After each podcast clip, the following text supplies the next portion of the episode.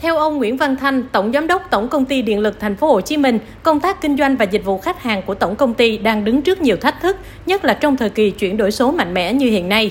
Để tiếp tục phát triển, tổng công ty đẩy mạnh hơn nữa ứng dụng công nghệ số vào kinh doanh và dịch vụ khách hàng. Cụ thể, đến cuối năm nay, tổng công ty sẽ phát triển ứng dụng chăm sóc khách hàng hiện nay thành siêu app để khách hàng giao tiếp với ngành điện thành phố chỉ với một nút bấm. Siêu app sẽ có nhiều chức năng như cảnh báo tư vấn cho khách hàng sử dụng điện, liên kết cung ứng các dịch vụ điện như liên kết với ngân hàng cung cấp dịch vụ thanh toán, liên kết với các đơn vị cung cấp dịch vụ điện sau công tơ. Qua đó tạo sự gắn kết chặt chẽ giữa ngành điện và khách hàng.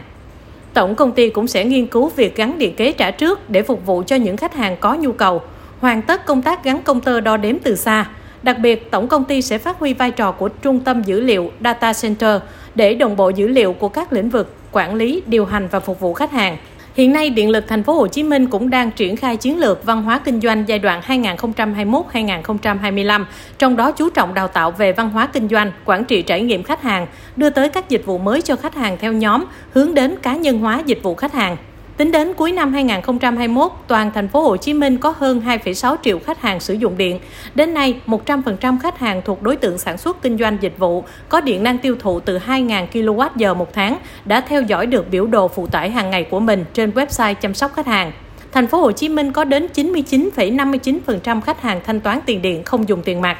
Tổng công ty đã đáp ứng 100% dịch vụ trực tuyến mức độ 4 đối với tất cả các dịch vụ điện.